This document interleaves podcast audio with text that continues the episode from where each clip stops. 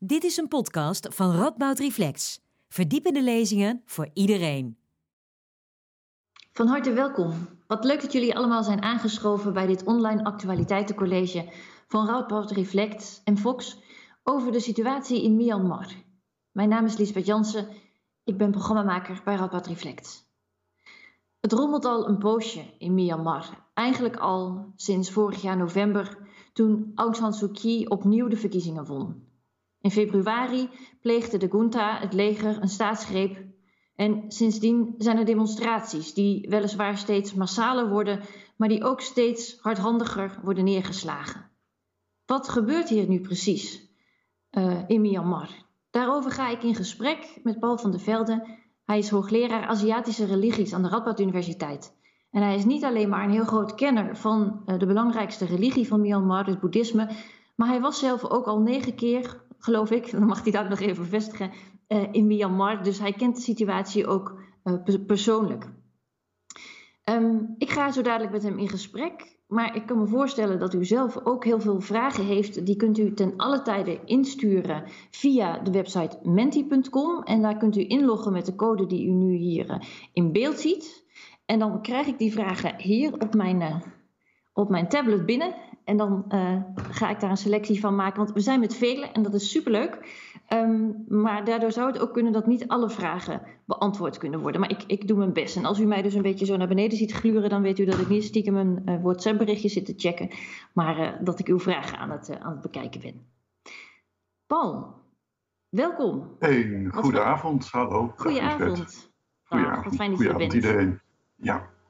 Ja, is een beetje een gekke situatie, hè? Zo, uh, zonder ja. allemaal wel weten dat er heel veel mensen zitten te kijken. Maar Ja, uh, dat is ja, leuk. ja. Hey Paul, ik sprak jou vorige week al eventjes om, uh, Ja. om je uit te nodigen en om dit een beetje voor te bereiden. En toen kwam ik, weet ik nog, jouw kamer binnen en ik dacht, nou, ik ga eens even hè, snel naar de kern. Ik vraag even hoe dat nou zit met die Gunta en met uh, Aung San Suu Kyi. En toen begon jij over witte olifanten.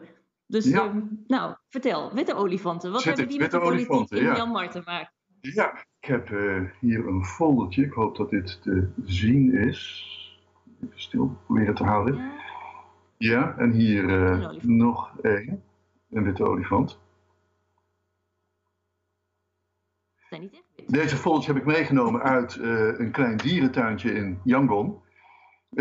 Ik, ik ben heel veel in Burma geweest, in Myanmar. Ik gebruik beide woorden hoor, want het is een variatie van dezelfde uitspraak, hetzelfde woord. Dus ik gebruik Myanmar en Burma door elkaar. Maar ik ben er eh, inderdaad een keer of negen geweest. En ik stapte in 2004, zouden wij terugvliegen naar eh, Nederland op een ochtend. We belanden in Yangon. En een lokale gids zei, ja maar we gaan witte olifanten bekijken. En we hadden zoiets van witte olifanten, tuurlijk, hè, eh, waarom niet? We gaan de vreemdste dingen zien, la vache qui rit, lachende koeien, waarom geen witte olifanten? Nee, zei de gids, we gaan echt witte olifanten bekijken. Nou, wij naar dat dierentuintje toe en daar bleken inderdaad drie olifanten te staan. En nou, het eerste wat opvalt aan die olifanten is dat ze niet wit zijn, maar ze stonden er wel. En ik kwam er toen achter dat er in eh, Myanmar een enorme wereld bestaat van wat er wordt genoemd boeddhistisch animisme, waarin eh, al dit soort symbolen een hele grote rol spelen. De junta, toen het tijd was nog de militaire junta, onderbouwde de politiek met het verschijnen van witte olifanten, met het verschijnen van boeddha's. Er, was in een, in een mijn een gigantisch eh, brok gevonden, brok eh, witte jade of iets dergelijks, en daarvan is een enorme boeddha gemaakt. Niet een heel erg esthetisch beeld eigenlijk. Maar eh, ook dat beeld wordt in verband gebracht met de wonderbaarlijke kracht van de regering van de junta.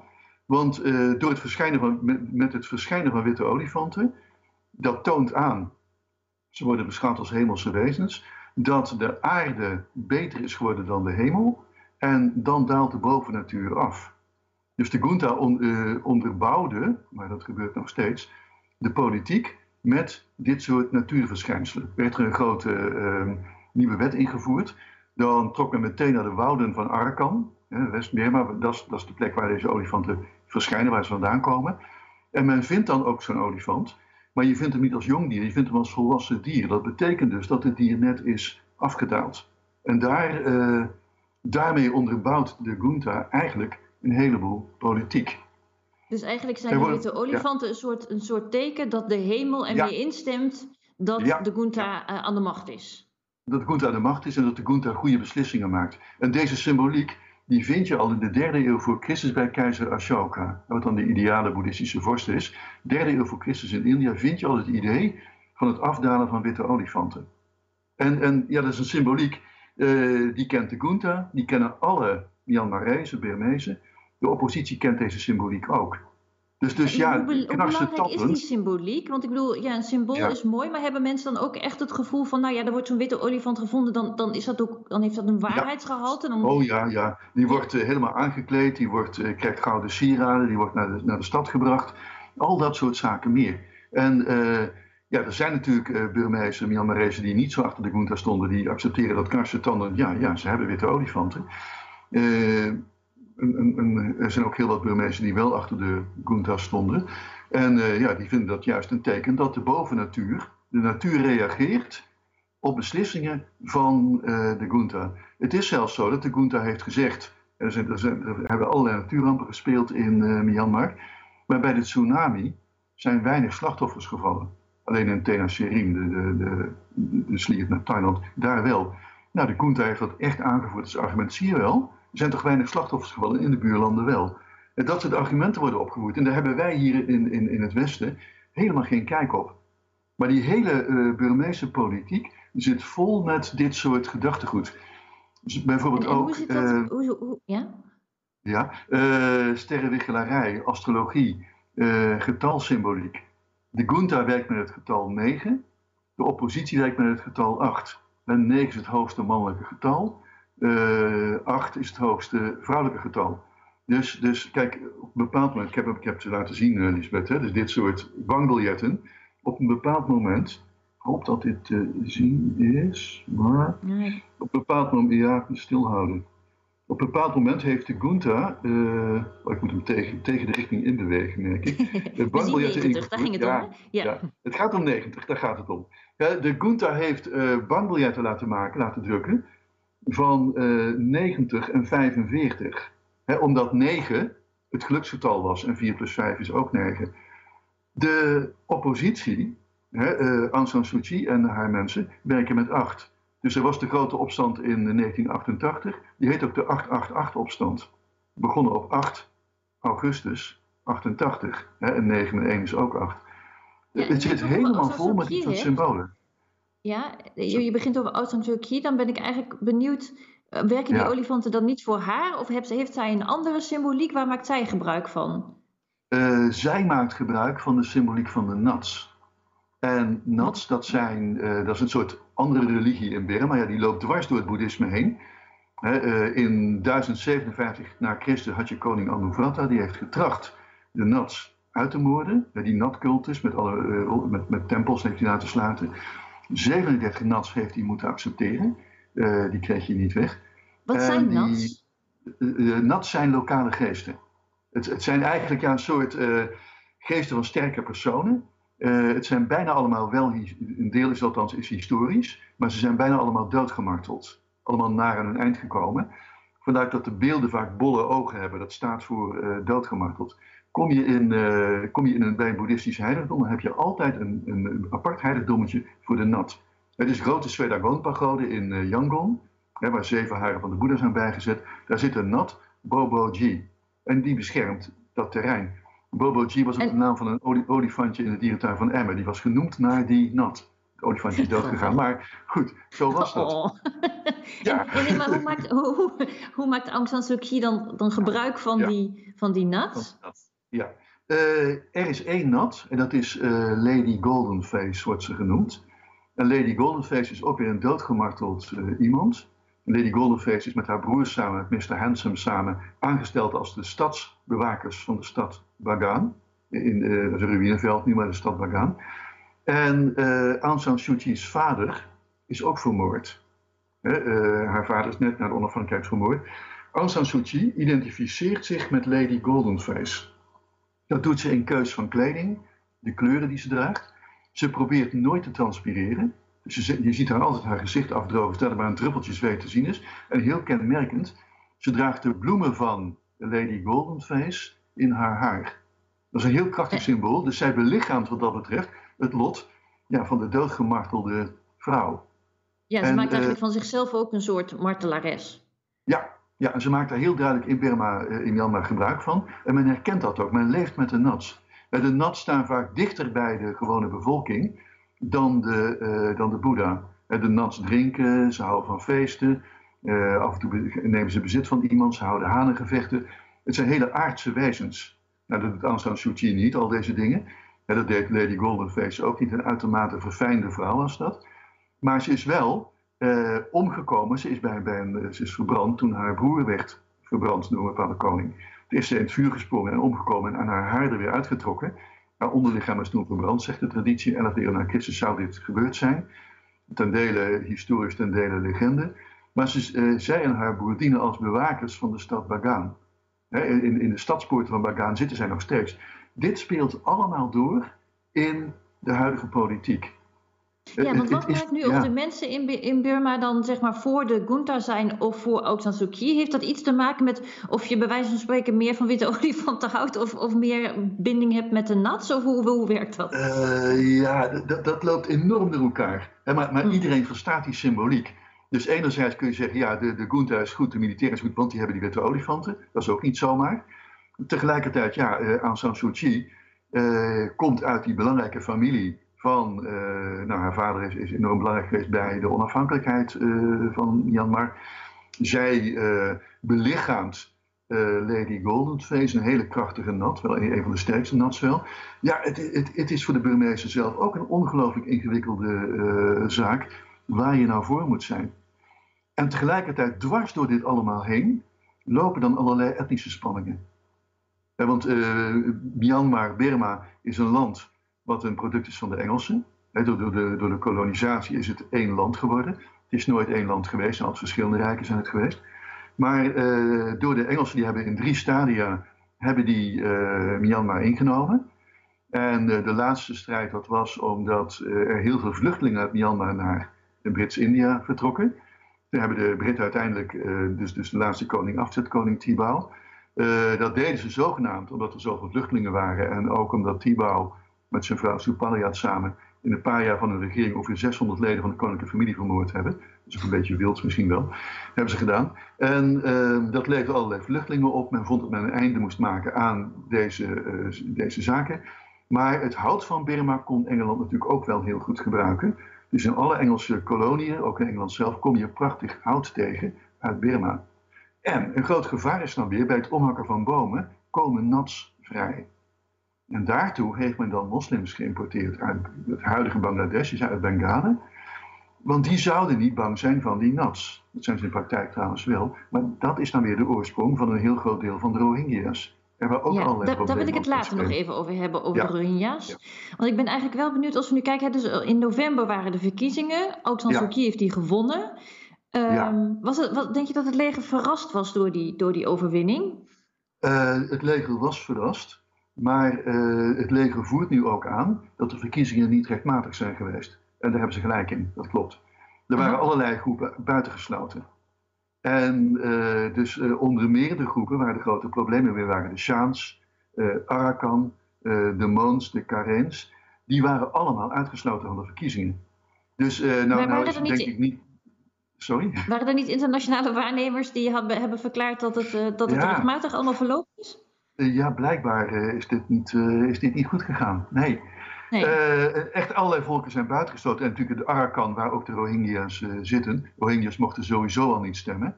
Dus die verkiezingen zijn inderdaad, er zijn dingen misgegaan. En kijk, de, de, de, de, jeugd, de stadsbevolking staat vaak wel achter Aung San Suu Kyi, hè, achter haar partij. De, uh, en, en dat uh, NLD, NLP, nee, de NLD heet die, National League for Democracy. En uh, het is wel zo dat heel veel jongeren vinden dat Aung San Suu Kyi niet snel genoeg gaat. En wat, wat dus dat de hervorming en de democratisering veel sneller moet gaan. Dus ook veel jongeren protesteren daartegen. Wat wel een probleem is en waar ik, waar ik ook niet echt een goed beeld van krijg in Myanmar zelf, is Aung San Suu Kyi nou afhankelijk van die militaire regering? Of is het precies andersom? In Burma hoor ik namelijk dat laatste. Ik heb nu helemaal geen contact meer met vrienden uit Burma, want ja, uh, het internet ligt eruit en uh, ja, mensen moeten ook een beetje uitkijken als ze contact hebben met buitenlanders. Ik had vroeger met name veel contact met uh, monniken uit Myanmar die op Sri Lanka studeerden. want uh, Sri Lanka en Myanmar, dat is één doorgaande lijn, wat boeddhisme betreft althans. Ja, ook wat boeddhistisch terrorisme betreft nu hoor, dat is ook één, één doorgaande lijn. Maar ik kon heel goed altijd mailen met monniken op Sri Lanka, Burmeese monniken daar. Dan kreeg ik het andere verhaal te horen. Maar ik denk dat zelfs als het internet open gaat, vrienden wat voorzichtig zullen zijn, wat terughoudend zullen zijn. Je weet nooit wie wat controleert. Daar moet je erg naar uitkijken. Ja, ja maar je zegt dus dat het leger was waarschijnlijk wel verrast. Uh, door, haar, door, door, haar overwinning. En, uh, ja, het leger heeft ook gezegd dat als die uh, andere staten hadden mogen meedoen, dat dan mogelijk de overwinning van Aung San Suu Kyi een stuk minder zou zijn geweest. En heel eerlijk gezegd, verwacht ik een staatsgreep. Dat, dat zat eraan te komen. En toen het leger ja, lenient werd, dus, dus toegevelijk werd, er ontstond meteen een enorme puinhoop, want Rohingya's zijn echt de enige niet. Kareens was een probleem, Shams is een probleem, in het noorden was een strijd gaande. Het werd zo'n strijd dat je eigenlijk zou verwachten dat, dat op een gegeven moment de bevolking zegt: uh, Gunta, kom in hemelsnaam terug, want dit is erger. En ik denk dat het leger daar misschien, maar dit is koffiedek kijken hoor, daar eigenlijk enigszins uh, ja, op gerekend had en niet hierop. En ja, ze hadden niet zoveel protesten verwacht denk het niet. Nee, niet, niet, niet op deze manier. En uh, kijk, Aung San Suu Kyi is een nat. Een nat moet je beheersen. Dus wat doet het leger? Neemt een nat gevangen. Neemt Aung San Suu Kyi gevangen. Maar ja, goed, dit pikt nou de bevolking niet. Dus het is, het is een hele ondoorzichtige situatie die zich nu voltrekt. Um, kijk, in, in Myanmar, uh, het, zou, het zou me trouwens niet eens verbazen als er uh, over 15 jaar blijkt dat er een heel persoonlijke ruzie heeft gespeeld tussen een paar mensen. En dat dat de reden is om zo uitvoerig in te grijpen. De Gunta is eigenlijk gevallen toen de tijd, niet zozeer over de verkiezingen, maar ze hebben een komiek gevangen genomen, Sarganar. En nou was het zo dat je in de, de, de, de huidige Gunta, of de, de militaire Gunta... 2016 hebben we het nu over, hè? Of wanneer ja, precies? Ja, bij, ja, ja, iets eerder nog. In, in, uh, iets eerder was het, 2005, 2006, toen de tijd uh, toen de Gunta begon te wankelen, toen, toen speelde dit al, maar het, het, heeft een tijdje geduurd dit. Punt was, de Gunta identificeerde zich bij voorkeur met de Konbaum Set-dynastie. Dat was de dynastie van de steden rond Mandalay, het centrale gebied in Burma. En die Konbaum Set heeft in de 18e en 19e eeuw geregeerd. Hele krachtige, maar ook zeer bloeddorstige dynastie. En je mocht nooit kritiek op de koning hebben. De koning was absoluut heilig. Maar uh, één, één, type persoon mocht het wel hebben, de pages van het hof. Dat waren dan kleine jongens. Die hadden twee grote vlechten in hun haar en rode wangetjes. En die renden rond, die rolden en zo. Die mochten kritiek op de koning hebben. Nou, die pages waren er niet meer. Wie wel kritiek op de koning mocht hebben, dat waren komieken. Bepaalde komieken mochten dat, cabaretiers. Nou, Zaganar was er zo een. Nou, die man is op leeftijd, die is gevangen genomen. Die kreeg een gevangenisstraf van 65 jaar of zo. Nou ja, ze hebben hem vrij moeten laten, want uh, dit was zo belachelijk. De Gunther heeft, is echt de, de, het lachertje van de Burmeese cultuur geworden. Ja, dat is eigenlijk het grote breekpunt geweest. Dat ging eigenlijk niet zozeer over de verkiezingen, want ze zo terzijde kunnen schuiven. Maar dit was gezichtsverlies en dat ging niet. Dat kwam erbij, het zijn allemaal factoren bij elkaar. Maar ik, ik, ja, dat is dus een komiek die eigenlijk ook een bepaald, traditioneel gezien een bepaalde status heeft, dat ze zo iemand gevangen hadden gezet. Je, je gaat toch André van Duin niet gevangen zetten omdat hij ooit het lied De Warme Balletjes van de Koningin heeft gezongen. En daar moet je het mee vergelijken. Hè? Het is echt werkelijk. Dat doe je toch niet? Kom, je hebt toch een beetje zelfrespect. Nou, uh, en, en, daar ging dat over. Maar, maar ik, ik, wil hiermee schetsen hoe onvoorstelbaar ingewikkeld uh, die politiek van Burma in elkaar zit. Er lopen echt ideeën uit, uit, uit 1057, de 11e eeuw na Christus, lopen hier dwars doorheen. Uh, die, dat Boeddha-beeld wat opgedoken is, wat ik net het voeltje liet zien, hè, die, die witte uh, Boeddha ja. die opgedoken is. Nou, dat appelleert ook weer aan de Mahamuni, daar heb ik hier een beeld van.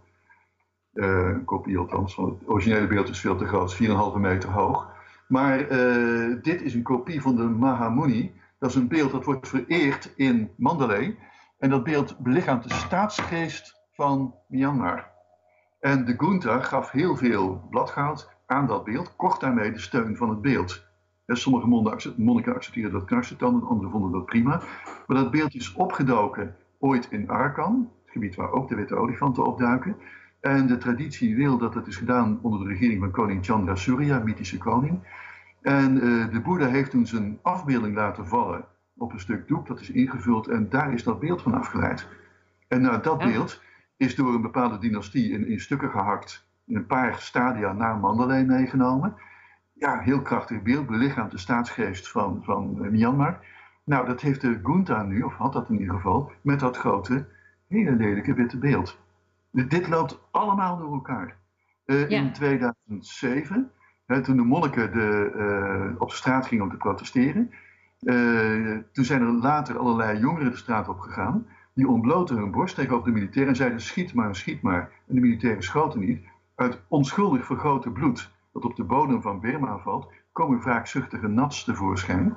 En die, komen die verschijnen in de dromen van de kinderen van deze militairen. Oh. Dit maar nu wordt er wel geschoten. Nu wordt er geschoten. En met scherp. Ja, nu, ja. ja, en wat, wat, wat betekent dat dan? uit die, nou, ze nemen enorme uh, risico's. Kijk, het, het, is natuurlijk ook wel zo.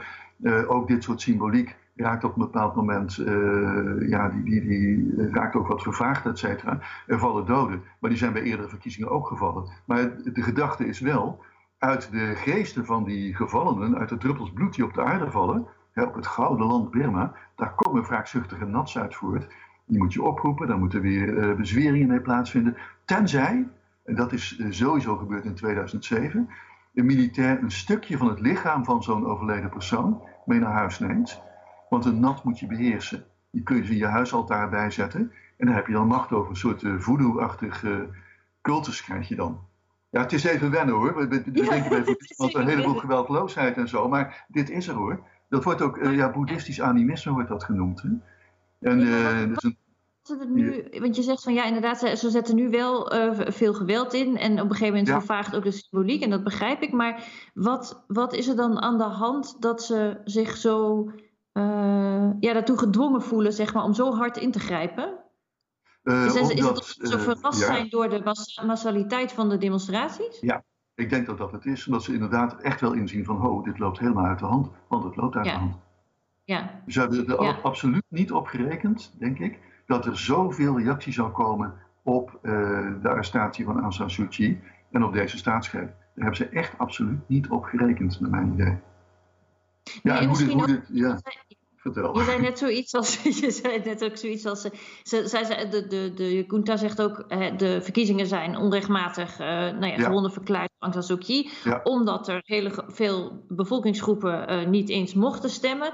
Uh, en die ja. mensen wonen misschien wel, nou ja, niet zozeer in de steden waar de mensen op Aung San Suu Kyi stemmen. En ik denk ook de beelden die wij nu in het nieuws zien, die, dat zijn natuurlijk beelden uit de steden waar er gedemonstreerd uit de wordt. Ja, klopt.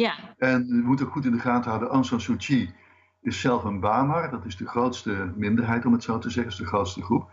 En uh, de Bamars, uh, ja, etniciteit speelt een enorme rol. Hè. Zelfs op de stembiljetten, las ik vandaag, stond etniciteit van de kandidaten aangegeven. Of je een Shan bent, of je een Chin bent, of je een Kin bent, of een Karen. Dat stond allemaal aangegeven. Dat speelt een enorme rol. Aung San Suu Kyi is een Bamar.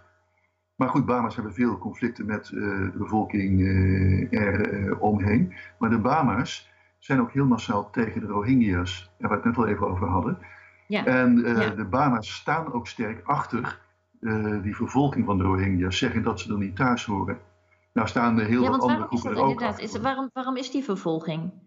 Ja, uh, dat begint weer, het begint weer heel lang geleden natuurlijk.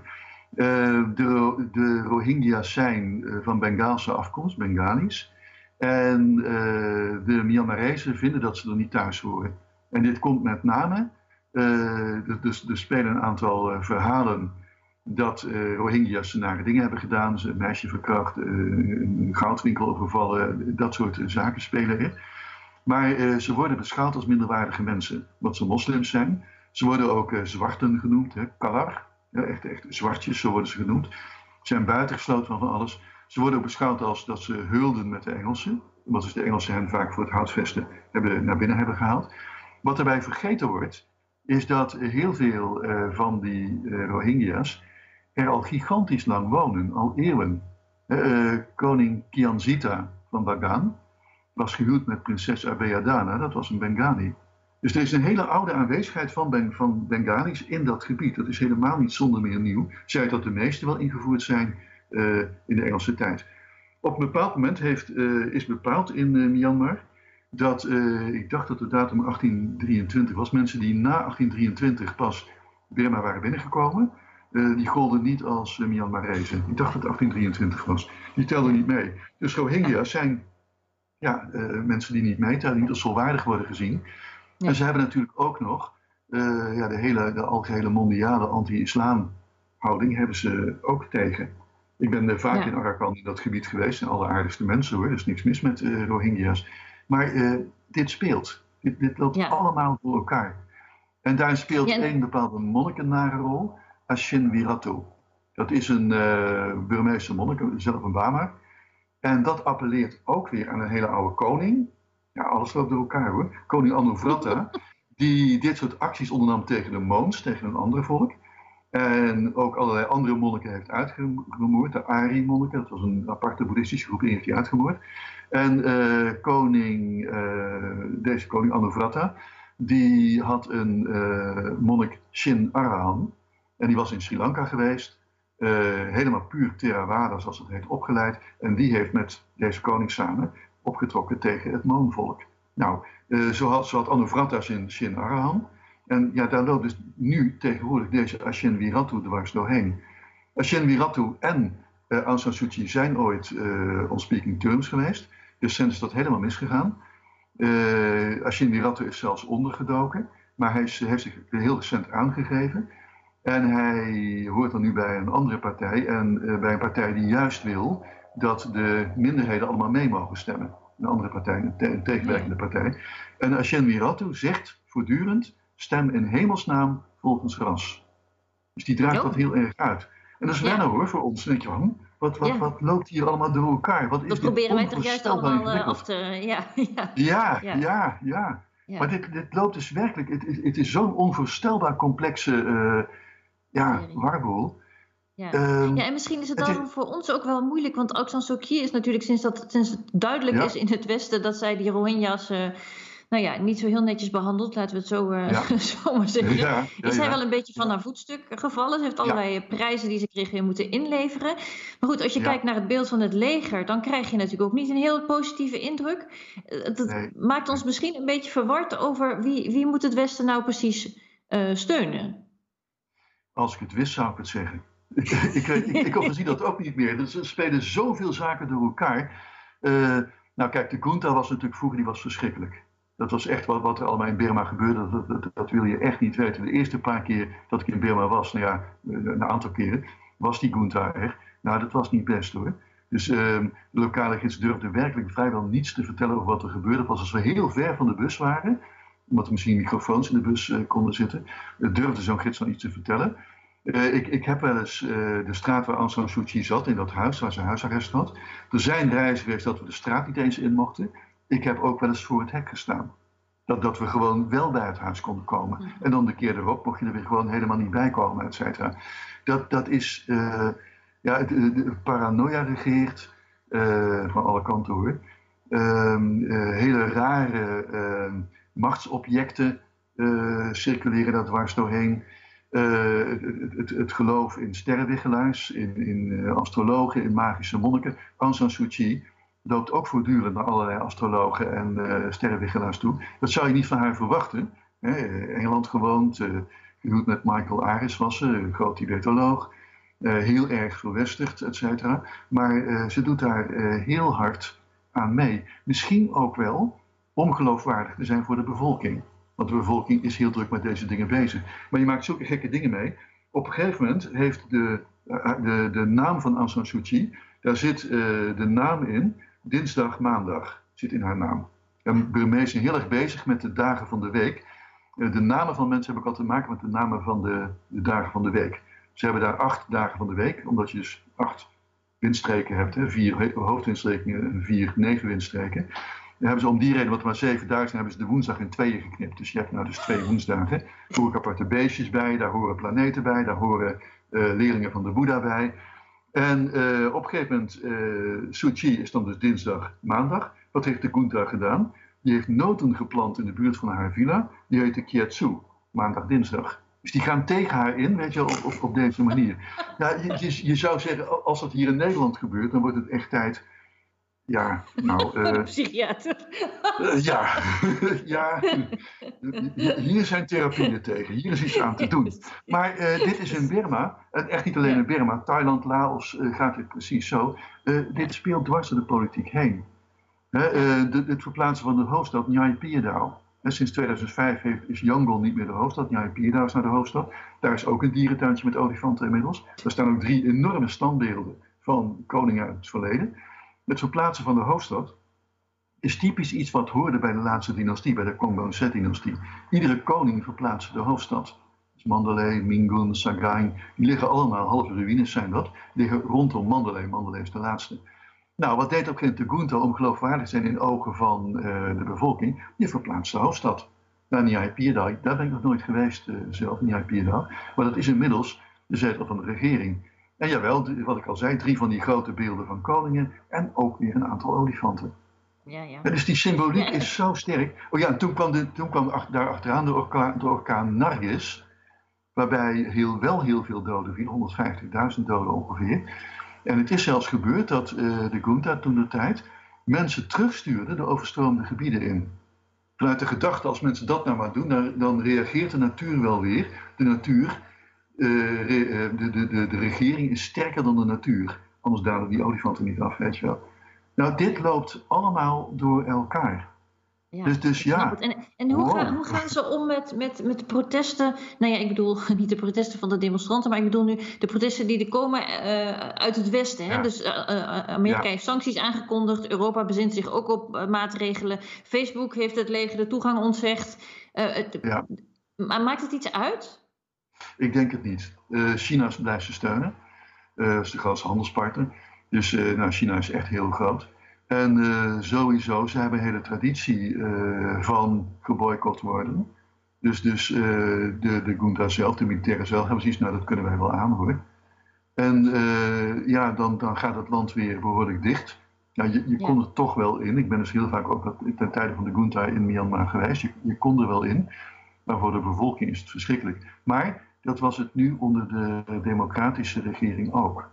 Hm. Dus dat, dat, dat is Althans voor die minderheden. Ja, was het even erg of was het ja, voor andere groepen ja, misschien? Eh, ja. ja. voor andere groepen. Kijk, de Bama's, daar, daar, daar hoeven we niet zoveel zorgen over te maken. Nou, hoewel, dat weet je ook nooit helemaal zeker. Maar uh, het gaat om de andere mensen, de Shaans, uh, de Rohingya's, Arakan, die gebieden. Ja, uh, ik ben al in geen tijden meer in Arakan geweest, omdat het ook niet kan. Ehm, Je, je, je kon, ik, ben al een keer of vier geweest. Nou, heel mooi gebied, zeer interessant, leuke mensen. vond die Bengalis, de Rohingyas ook allemaal hartstikke aardig. Maar uh, je kunt er al, ik ben er al een tijdje niet meer geweest, omdat het gewoon te ingewikkeld is geworden. Het, is ook te gevaarlijk uh, geworden om ja. te gaan. Want dan begrijp ik dat die minderheden, dus eigenlijk voor hen maakt het niet zoveel uit wie er aan de macht is. Zij worden in beide gevallen onderdrukt. In beide gevallen, uh, ja. ja, dat maakt niet zoveel ja. uit. Zij dat bijvoorbeeld, ik, ik ben een paar keer in het Pao-gebied geweest. Nou, uh, Pao, dat was een heel interessant gebied. Uh, Pao en Shaan, dat ligt zo een beetje noorden, noorden daar. En uh, dat is een heel rijk gebied. Dus prachtige huizen, prachtige auto's stonden er bij de huizen. Ik was daar als toeristenbegeleider. Dus mijn mensen zeiden, zie je wel, als mensen maar werken, dan komt het wel goed. En onze lokale gids zei ook, ja, dat komt omdat wij hele goede bolletjes hebben. Hele goede knoflook. Nou, inderdaad, langs de weg wordt knoflook verbouwd. Als je de heuvel oploopt, zie je opeens hele andere bollen. Dat is allemaal heroïne opium. En uh, ja, het gaat daar heel goed, ja, dat, uh, dat klopt. De paus hebben daar, de Sjaans trouwens ook, die zijn daar gewoon goed in. Dus, dus ja. velden vol papavers. Ja, hoe creatief ja. is de mensheid? Ja. ja, zeker. En hoe goed in het ophouden van de schijn, hè? ja, ook dat. Ook dat. Ik, ja. uh, ik ga naar beneden loeren. ja. uh, dat betekent dat ik even ga kijken naar vragen die er zijn binnengekomen. En dat zijn er al best een aantal. Oh, nu gaat mijn scherm even verversen. Uh, hops. En dan ga ik. Uh... Ja, iemand vraagt, wat je nu vertelt over al die symbolen en religieuze uh, symbolieken en zo, geloven jongeren daar ook nog in? Of is het meer iets van de oudere generaties? Um, de stadse jeugd haakt natuurlijk wel een beetje af, maar dit speelt. Het is, kijk, onder studenten, ja, het is er, het is er niet. Hè? Als, je op, uh, als je op de Swedagon-pagode komt, dan zie je allerlei mensen die op, op de dag van hun naam de pagode aan het vegen zijn. Daar zitten heel veel jongeren tussen. Tatoeages die jongeren nemen. Ik bedoel, je hebt dus een hele traditie van, van magische tatoeages. Je kan even een, ik heb hier een boek met magische tatoeages. Dit zijn ze. Ik hoop dat het uh, te zien is. Nou, die draagt, uh, die draagt iedereen. Die dragen jongeren ook hoor. Ik heb heel wat jongeren gezien. Met dit soort uh, magische kwadranten en getalsymboliek, et cetera. Dat is er. Dus, dus ja, ehm, ook heel veel jongeren zijn hiermee bezig. Misschien niet zozeer de, de generatie die echt in de stad studeert zei het dat, uh, ik ken dat van meer Aziatische gebieden, dat men nog steeds, ja, als het om dit soort zaken gaat, als het gaat om het echte alledaagse leven, uh, dan gaat men naar een astroloog toe, of naar een alchemist of zo, en daar zit uh, Myanmar vol mee. En de tweede pagode van Yangon, dus naast de Svedagon, is de belangrijkste de Sulamani. Nou, die zit vol met sterrenwiggelaars en astrologen, waar dus ook heel veel jongeren komen om te kijken wat het lot is van die specifieke dag die mensen zitten net zo goed nog helemaal in deze symboliek. Mm. Dus in deze symboolwereld. Ja. Ja. Ja. Iemand, ja. Ik ga even naar de volgende dus vraag. Iemand, ja. ja. iemand, iemand vraagt. Uh, want, want, we hadden het net over de complexiteit en dat het voor, voor, ook voor ons moeilijk is om te kunnen ja. beslissen van wie, zien nu, wie zijn de goede, wie zijn de goede ja, en wie zijn de, de, de slechte. Precies. En iemand zegt, nou ja, de, de, de, de, voor de, uh, de achterband van Aung San Suu Kyi, die wil democratie. Dus moeten we niet hen dan steunen? Ze lopen in ieder geval met van die grote borden rond met We Want Democracy. Uh, dat zou heel mooi zijn, maar dat, ik acht het niet uitgesloten. Sterker nog, ik denk dat dat ook de groepering is, de Bama's, die juist tegen die andere groeperingen zijn. Dus krijgen de Rohingya's en krijgen de Shans en krijgen die het dan wel beter. Daar heb ik zo mijn twijfels bij. Maar ik moet erbij zeggen dat ik dit niet helemaal zeker weet. Maar wat ik wel weet, van ook van vrienden en zo, de grote aanhang van Aung San Suu Kyi, dat zijn de Bama's. Dus dat is haar eigen etnische groepering. Dat maakt het weer zo complex. Dat als etniciteit dwars door politiek uh, heen loopt. De verschillende uh, deelstaten, of provincies van Myanmar kun je zeggen, zijn ook allemaal etnisch. De Chin-staat, de Shan-staat, dat is allemaal een etniciteit die daar zit. De Arakan-staat, daar waar dus de Rakinezen wonen. Dus dat is heel erg etnisch gebonden. En ehm, veel van de aanhang van Aung San Suu Kyi is echt Bamar. Dus wordt het wel beter voor die groeperingen? Dat, dat mag je afvragen. Durf ik ook niet te zeggen hoor. Uh, ja, dus is, niet alleen maar, ja, wordt het beter voor die groeperingen, maar misschien ook wordt het, wordt het wel, nou ja, democratie als in wat wij onder democratie verstaan. Ja. Uh, Gaat het als wel zij werken, aan de macht zou zijn. Ja, ja. ja. Het is ook zo dat... is wat alle groepen mee mogen praten, ja. Ja. Uh, heel recent heeft ook een van de boeddhistische monniken gezegd dat een bepaald uh, beginsel over hoe, hoe Burma de maatschappij heeft opgebouwd, dat dat boven de mensenrechten gaat. En dat, dat, dat heeft dan echt te maken met de oude indeling van de staat. Waarbij bijvoorbeeld, ehm, dat, dat was dat tot, tot redelijk recent bestond in Burma nog wat wij dwangarbeid noemen. Dat bepaalde mensen uit families gewoon gratis moesten werken voor de regering. En dan moet je bedenken, kijk, wij zien het individu of de nucleaire familie als basis van de samenleving. In Burma was dat niet zo. Daar was dat meestal de groep. En wat je dan zag was dat dan van zo'n familie een paar mensen voor de regering werkten. Maar de rest van die familie hoefde dan geen belasting te betalen. Ja, omdat, je toch e- economische eenheden was. Zo werkt dat. Maar ja, wij met ons beeld van hoe een samenleving in elkaar moet uh, zitten, met individu en familie als basis, wij noemen dat dwangarbeid vanuit ons perspectief. En dat type dwangarbeid bestond ook in Thailand en Laos en andere landen daaromheen, maar daar is het in de 19e eeuw afgeschaft. Ja. Ja, ja. sorry, ik zit in, inmiddels uh, Ja, te kijken ja. naar, naar mijn hoor. vragen. Ehm, eh, wacht, oh, oh, men gaat mijn scherm weer verversen. Ja, Nee. Eh, nou, ik weet nog een vraag die ik net gelezen had. En dan kan ik tegelijkertijd terug naar mijn lijst. Iemand zei: eh, Is er nu eigenlijk in de recente ver- verleden ook weer iets, een religieuze gebeurtenis geweest? eh, waardoor de Junta dacht: We hebben nu de moed om die coup te plegen. Heeft dat, is daar een één op één relatie tussen geweest? wow, dat durf ik niet helemaal te zeggen, ook omdat het internet eh, dicht want Ik ben er wel meteen naar gaan zoeken. Toen ik dacht, koep, oh, dan is er zoiets eh, gaande. Dan moet er iets eh, gebeurd zijn Maar omdat het internet meteen dicht was, heb ik het niet kunnen vinden. Maar ongetwijfeld speelt er zoiets.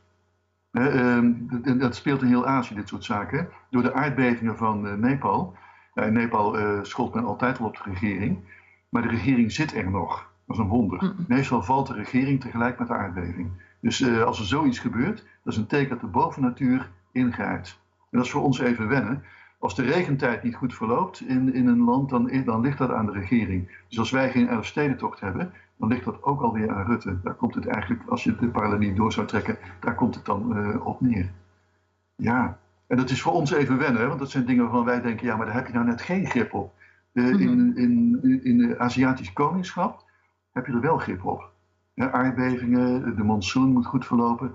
In uh, Cambodja, uh, koning Sihanouk, dat zal nou Sihamuni zijn zoon wel overgenomen hebben, beval één keer per jaar bij de Tonle Sap rivier dat de rivier moest omdraaien. En ziet, een paar weken later draaide de rivier om. Dat komt door het smeltwater van de Himalaya's in de regentijd. Maar nee, het komt door de koning. Dat begrijpen we natuurlijk wel. De koning geeft dat bevel en de natuur reageert daarop. Dat is de voorstelling. Ja.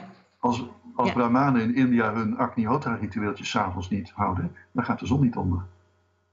Ja. En je kunt nooit controleren of ze geen gelijk hebben. Dus er is altijd wel iemand die dat is waar. Dus, dus, ja. ja. Hey, iemand anders vraagt... Um, is er iets te zeggen over in hoeverre de militairen geloof, zelf echt geloven in de spirituele basis van hun macht?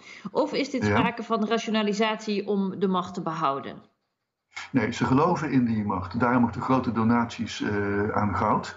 Aan, uh, aan de witte olifanten. Ze laten zich ook fotograferen terwijl ze goud doneren aan de olifanten. Met hun echtgenoten daarbij.